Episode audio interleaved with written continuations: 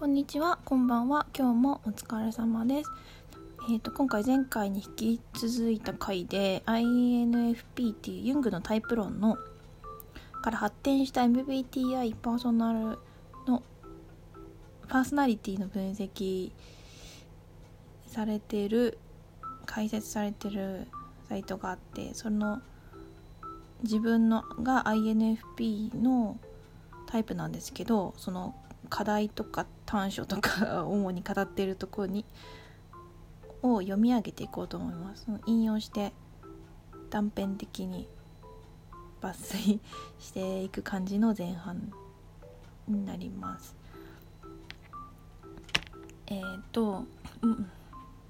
物事に接して深く感じることを一人探求する一方で片付けるべきことを片付けないままでいることがあります。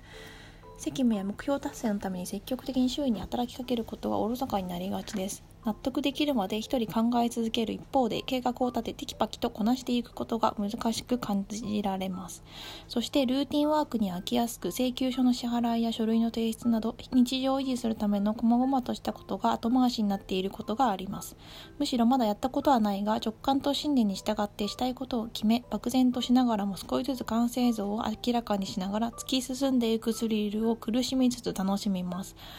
新しいことにチャレンジし、常に改善すべきことに集中して取り組んでいる時は生き生きとします。また、他者の思っていることを聞き出し励まそうとすることをするでしょう。一方で自分のペースでことを進めていきたい傾向があるので、いちいち状況を報告し、厳しく監督されることは望まないかもしれません。善を探求するあまりに自分自身を見失い生きていく上で欠かせない日常生活の維持をおろそかにしてしまう可能性もあるので注意しましょう。INFP は他の性格タイプよりもよく思いにふけり楽しみながら物事をあれこれ想定したり哲学的な事柄について思い巡らせたりします。と湧き起こる想像や新しい可能性に興奮し身を委ねるかそれともその場の思いつきに流されることなく一度取り組み始めたことに集中して脇道にそれることなく粘り強く行うのかその間で葛藤が生じます INFP は物質的な欲求よりも精神的な深みに達することに貪欲です。人間や社会、自然やその他複雑な物事における意味やつながりを理解することに興奮します。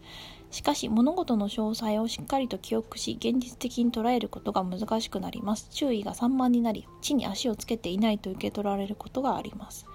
物理的環境は自分の体の存在に無頓着なところがあります頭の中は考え事でいっぱいですがその大半は現実的な実利と直接関係ありません利益に疎いところがありますがそういったことを抑圧しているからではなく中身の充実に力を注いだり目に見えて測ることのできる価値以上のものを求めることに頭がいっぱいだからです。意識の成長と意識の財産を求めます。INFP は幅広い知識を持ち鋭い理解力を示すものが多いのですがこの点が極端で現実世界に合わせて生きることが困難になることがあります。誰もが自分自身で考えることが重要で世間の色性の価値観に合わせる必要はないと感じます。そしてもし他者が独自の価値観に従い素晴らしい目標を持っているならばその価値を積極的に認め励まそうとします。本当に関わるべきことを決めた後は何をなすべきか整然と手順を決め粘り強く実行する必要が出てくるでしょう。この段階は INFP にとって神経をすり減らすかもしれませんが完成像を思い描き強い思いを持っているならば少しずつでも成し遂げようとするでしょう。この段階に至ってはあれこれと関心が移ってしまうことは禁物です。しかしそれは INFP にとって困難なことかもしれません。ふと湧き起こる記憶にいちいち意味と関連性を見つけようとしちょっとした新しいことに手を出そうとしてしまうのです。特に自分にとってつまらない作業を繰り返している時は慣れて没頭できるようになるまで時間がかかるでしょう。移り気な傾向がありゴールに向かってまっしぐらな行動を手際よく取ることが難しくなるのです他者の目や世間の価値観を無視して突っ走れるのが INFP の良い点なのではないかと思います。後から継続性と合理的計画性が追いつけば悪いことではありません。世の中の不誠実な面、醜い面を鋭く見抜き、下にくれる時間が長く続くかもしれませんが、やがて単に環境に依存して受動的に選択するのではなく、自ら将来に対して責任を負い、人生を切り開く気概が必要であるということに気がつくようになります。信念に忠実で挑戦的な副長も手伝って自分の時を生かせる仕事で独立起業する者もいますそんな時は計画性を持って脇道にそれることなく行動することが重要になるでしょ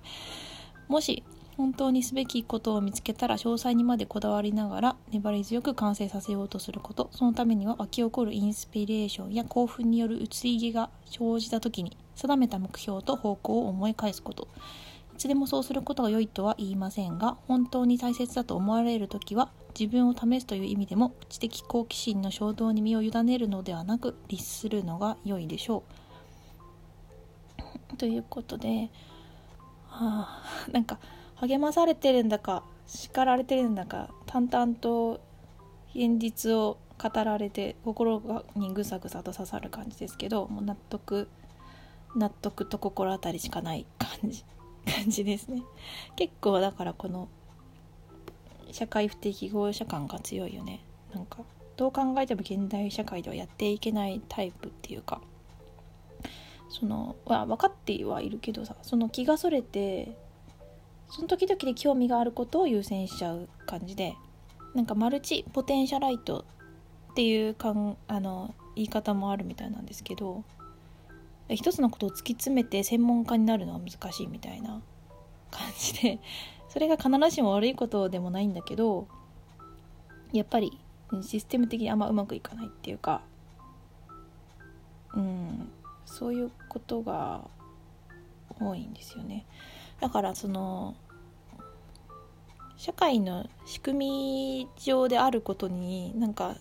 システムなんかその現現行というか従来の従来の社会の仕組みみたいなのにちょっと疑問を抱きやすいというかこのなんか INFP の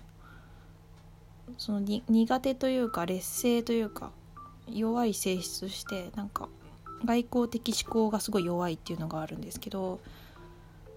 これは理論や原理原則に従って効率的で合理的な意思決定を行うっていう感じのことなんですけど、まあ、そういうのがすごい苦手。なんか計画性合理性とか効率とか、うん、だ継続とかね。あと整理整頓とか優先順位をつけるのが苦手とか、うん、キーワード的に書いてあるのは外的秩序客観的評価基準規律ルール命令慣習実用性効率順序計画原理原則責任処罰集団行動権威主義リーダーシップ宣伝システム構築合理性とかで絶対こういうこういうのって社会の基本なやつじゃないですか。うねなんかなんか資本主義の原則みたいななんか分かんないけどそういうなんかこう組織組織の中のルールみたいなのが超なんかそのすごい抵抗を感じちゃう感じちゃうんですよね。だからすごい時に嫌悪感すらあるみたいな。そういう感じだからまあどう考えてもねやっぱ向いてないみたいな感じでそうなんですよ。だから逆に何が優位なのかっていうと内向的感情っていうのが一番優位性が高いっていうかその性質が強いらしいんですよね。これはどのように感じるかということを基準として判断をし意思決定を行う感情の心理機能で愛情感性審美眼養育保護傾聴モラル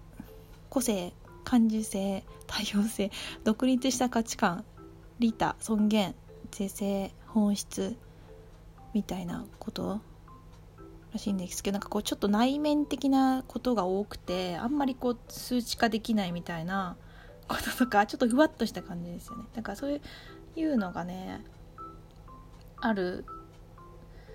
だからその何て言うんだろう。その利益を追求することにあまり興味がないっていうかでもそのそしたら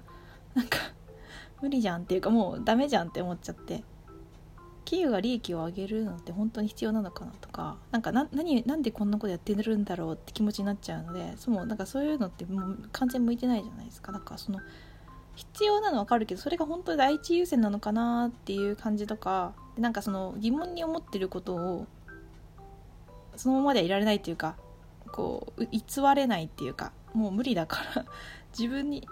のなんか自由さがないと嫌だしっていうなんか完全に社会の中でちょっと嫌われる迷惑なタイプだと多分ね周りの人から思われてることが多いんですけどでもなんで自分がこんな風に感じちゃうのか分かんない全然分かんないのとこうなんかあ自分の気質してそういう風になってるんだっていうのはしょうがないんだっていうか自分はこういう性質なんだっていうのは分かってるのとではある程度こう受け入れることができるじゃないですか。だからそのいかに苦手なことをやらないかとかやらない仕組みにするかっていうのが大事なんだけど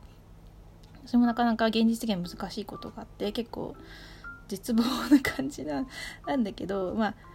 近年自分が関心のある事柄とか思い返してみても納得できる内容ですごいねよかった。よ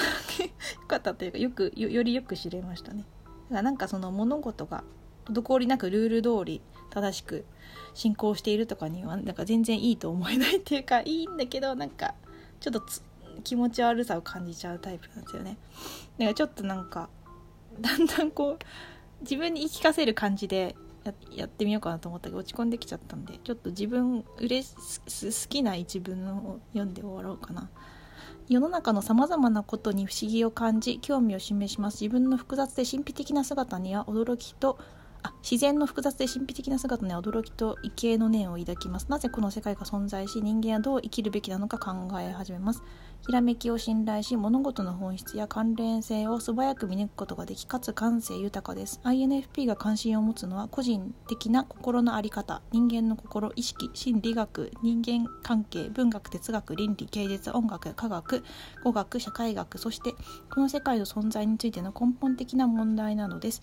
自ら学ぶ姿勢を身につけています。関心がランダムに移り変わり飽きやすい面がありますが一見関係ないと思われることでも抽象的なレベルでの関連性を見つたします。本当に興味を持てることを見つければ一日中そのことについてのひらめきが生じることでしょう。ということで好奇心旺盛なのはいいところなんですけど他に